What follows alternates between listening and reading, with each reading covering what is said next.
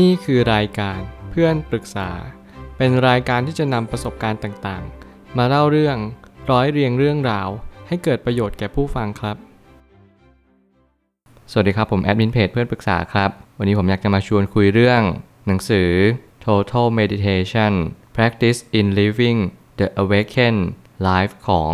ดีพักโชพลาต้องบอกก่อนว่าหนังสือเล่มนี้เป็นหนังสือที่เราจะเข้าไปสู่ดินแดนที่เราไม่เคยไป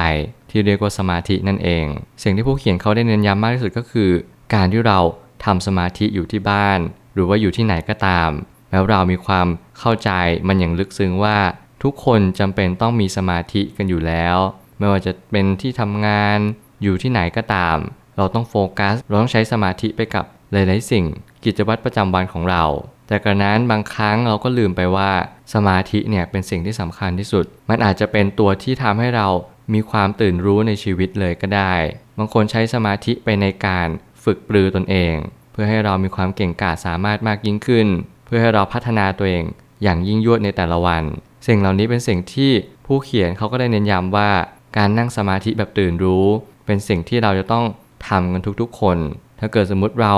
มี New Year Resolution การตั้งเป้าหมายปีใหม่ เป็นการที่เราได้ตื่นรู้ของจิตวิญญาณ สิ่งเหล่านี้จะทำให้เรามีชีวิตที่มีเป้าหมายชัดเจนมากยิ่งขึ้น ความหมายในชีวิตก็ยิ่งเข้ามาหาเรา แล้วก็ทำให้เรารู้ว่าเราควรจะเดินไปทางไหน การตื่นนอนแต่ละวัน การหลับไปแต่ละคืนทำให้เรามีความสุขทุกๆวันและทุกๆ คืน สิ่งเหล่านี้ประกอบไปด้วยการทำสมาธิอย่างแน่นอน ผมไม่ตั้งคำถามขึ้นมาว่า จุดเริ่มต้นอยู่ที่ความสงบภายในจิตใจ หนังสือเล่มนี้ไม่ได้บอกวิธีการนั่งสมาธิอย่างเดียว แต่จะอธิบายถึงประสิทธิภาพที่ได้รับด้วย และแน่นอนว่าการนั่งสมาธิไม่ได้เพียงแค่ช่วยให้เรามีความจันลงใจ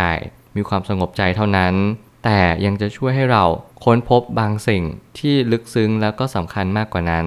แน่นอนหนังสือเล่มนี้อาจจะไม่เหมาะกับคนที่ยังไม่เข้าใจทั้งหมดเกี่ยวกับเรื่องสมาธิ แต่ถ้าเกิดสมมติเราอยากรู้ เราอยากลอง หนังสือเล่มนี้ก็จะช่วยให้คุณเรียนรู้บางสิ่ง เกี่ยวกับสมาธิได้อย่างแน่นอน ซึ่งประสิทธิภาพที่เราจะได้รับจริง ๆ เลยก็คือความสุขในแต่ละวัน การนั่งสมาธิจะช่วยให้เราลดความเครียดลง มีพื้นที่ให้เราได้คิด หรือว่าได้โลดแล่นมากยิ่งขึ้น ใครก็ตามที่ต้องการไอเดีย ใครต้องการพักผ่อน การทำสมาธินี่แหละคือการพักผ่อน จิตใจแล้วความคิดได้ดีที่สุด ไม่ว่าคุณจะติดตามผู้เขียนในสื่อโซเชียลใดก็ตาม เขาจะสอนเรื่องสมาธิเป็นหลัก ไม่ว่าจะเป็นสติหรือสมาธิก็ตาม สิ่งเหล่านี้จะช่วยให้เรา มีความคิดที่ดียิ่งขึ้น มันทำให้เราเหมือนรู้สึกว่าสามารถโฟกัสกับบางสิ่งได้นานกว่า คนปกติ เราจะไม่วอกแวก การฟุ้งซ่านจะลดลง ความกังวลถึงอดีตที่มันล่วงเลยผ่านมาแล้ว หรือว่าความกังวลถึงอนาคตที่ยังมาไม่ถึง สิ่งเหล่านี้เป็นสิ่งที่จะช่วยเรา ให้เรามีสติอยู่กับปัจจุบันได้มากที่สุด การนั่งสมาธิแบบอินเดียจะมีความแตกต่างจากไทยพอสมควร ซึ่งจะมีคำพูดที่แตกต่างกันไป แต่จุดมุ่งหมายเดียวกัน คือเน้นการรวมจิตอยู่ที่ใจกลาง แน่นอนว่าหนังสือเล่มนี้เขียนจากคนที่อยู่อินเดีย เขาเป็นคนที่เชี่ยวชาญในเรื่องการทำสมาธิ การตื่นรู้จิตวิญญาณ ใครที่อยู่ในแวดวงของสื่อแล้วก็หนังสือเนี่ยก็จะรู้จักดี ว่าเขาเป็นคนที่พยายามช่วยเหลือ ให้คนรู้จักการทำสมาธิ การท่องบทสวดหรือว่าสิ่งที่ทำให้เราได้มีความรู้สึกมีความสุขในชีวิตมากยิ่งขึ้น ซึ่งการทำสมาธิแบบอินเดียที่ผมสังเกตในหนังสือเนี่ย เขาก็อธิบายถึงการมีคำพูด แทนพุทโธของไทยเรา เป็นคำว่าโอม แล้วคำอื่นๆเนี่ยก็จะเป็นคำที่เราสามารถที่จะดึงพลังบางสิ่งออกจากตัวของเราเองได้ อย่างเช่น การที่พูดคำนี้มันจะมีผลแบบนี้ สิ่งเหล่านี้เป็นสิ่งที่เราจะต้องทดลองแล้วก็ทดสอบด้วยตัวของเราเอง ว่าสิ่งที่คนเขียนได้อธิบายเนี่ยเขาสามารถที่จะดึงศักยภาพอะไรจากตัวเราเองออกมาได้บ้าง การฝึกสมาธิแบบชาวโยคี คือเน้นไปที่การตื่นรู้ของจิตวิญญาณ เราจะโฟกัสไปที่ชีวิตที่สุขสงบ พร้อมกับสติสัมปชัญญะที่รู้การเคลื่อนไหวของสรรพสิ่งรอบข้างด้วย แน่นอนว่าเขาก็ได้สอนสมาธิอีกแบบหนึ่ง ที่เป็นการนั่งสมาธิแบบโยคี ซึ่งจริงการทำสมาธิแบบโยคีเนี่ยก็ไม่ได้มีอะไรซับซ้อน เพียงแต่ว่าเป็นการที่รวบรวมจิตใจ มาอยู่ที่ใจกลางมากยิ่งขึ้น การที่เรารู้ว่าวันนี้หรือว่าตอนนี้เราทำอะไรอยู่ จริงๆก็คล้ายกับการที่เราฝึกสมถะภาวนา ก็เป็นการที่เราเรียนรู้เรื่องของลมหายใจสิ่งแวดล้อมรอบข้าง ว่าสิ่งต่างๆเนี่ยกำลังเกิดขึ้นกำลังจบลง แต่เรายังไม่พิจารณาไปถึงขั้นวิปัสสนา นั่นคือความหมายที่ผมเข้าใจในสิ่งที่ได้อ่านได้ฟังมา ซึ่งการที่เราตื่นรู้แบบนี้มันทำให้เราค่อยๆ พิจารณาสิ่งต่างๆ ตามความเป็นจริง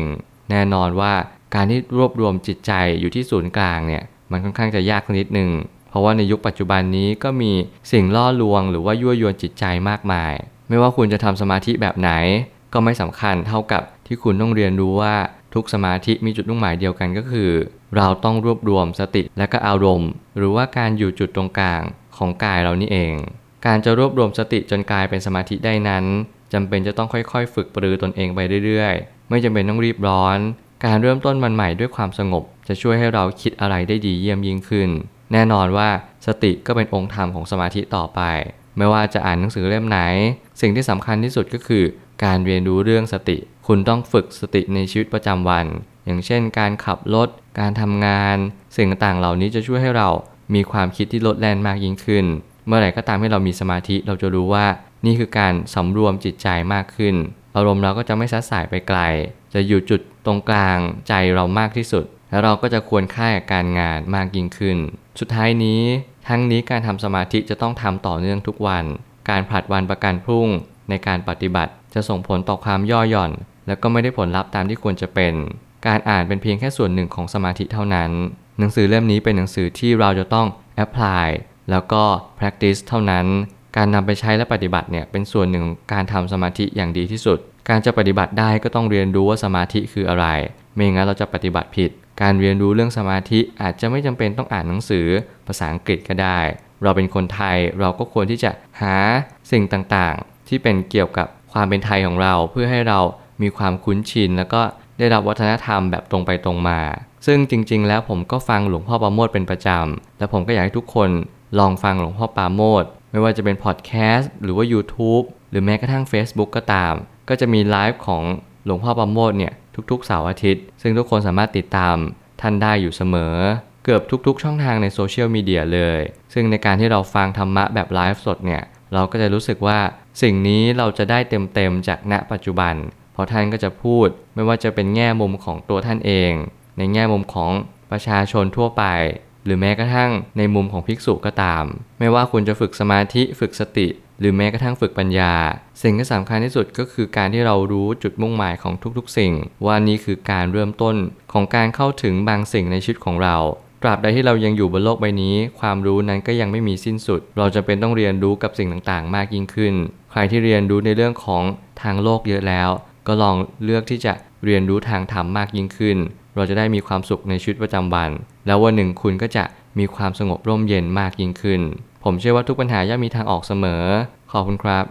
รวมถึงคุณสามารถแชร์ประสบการณ์ ผ่านทาง Facebook Twitter และ YouTube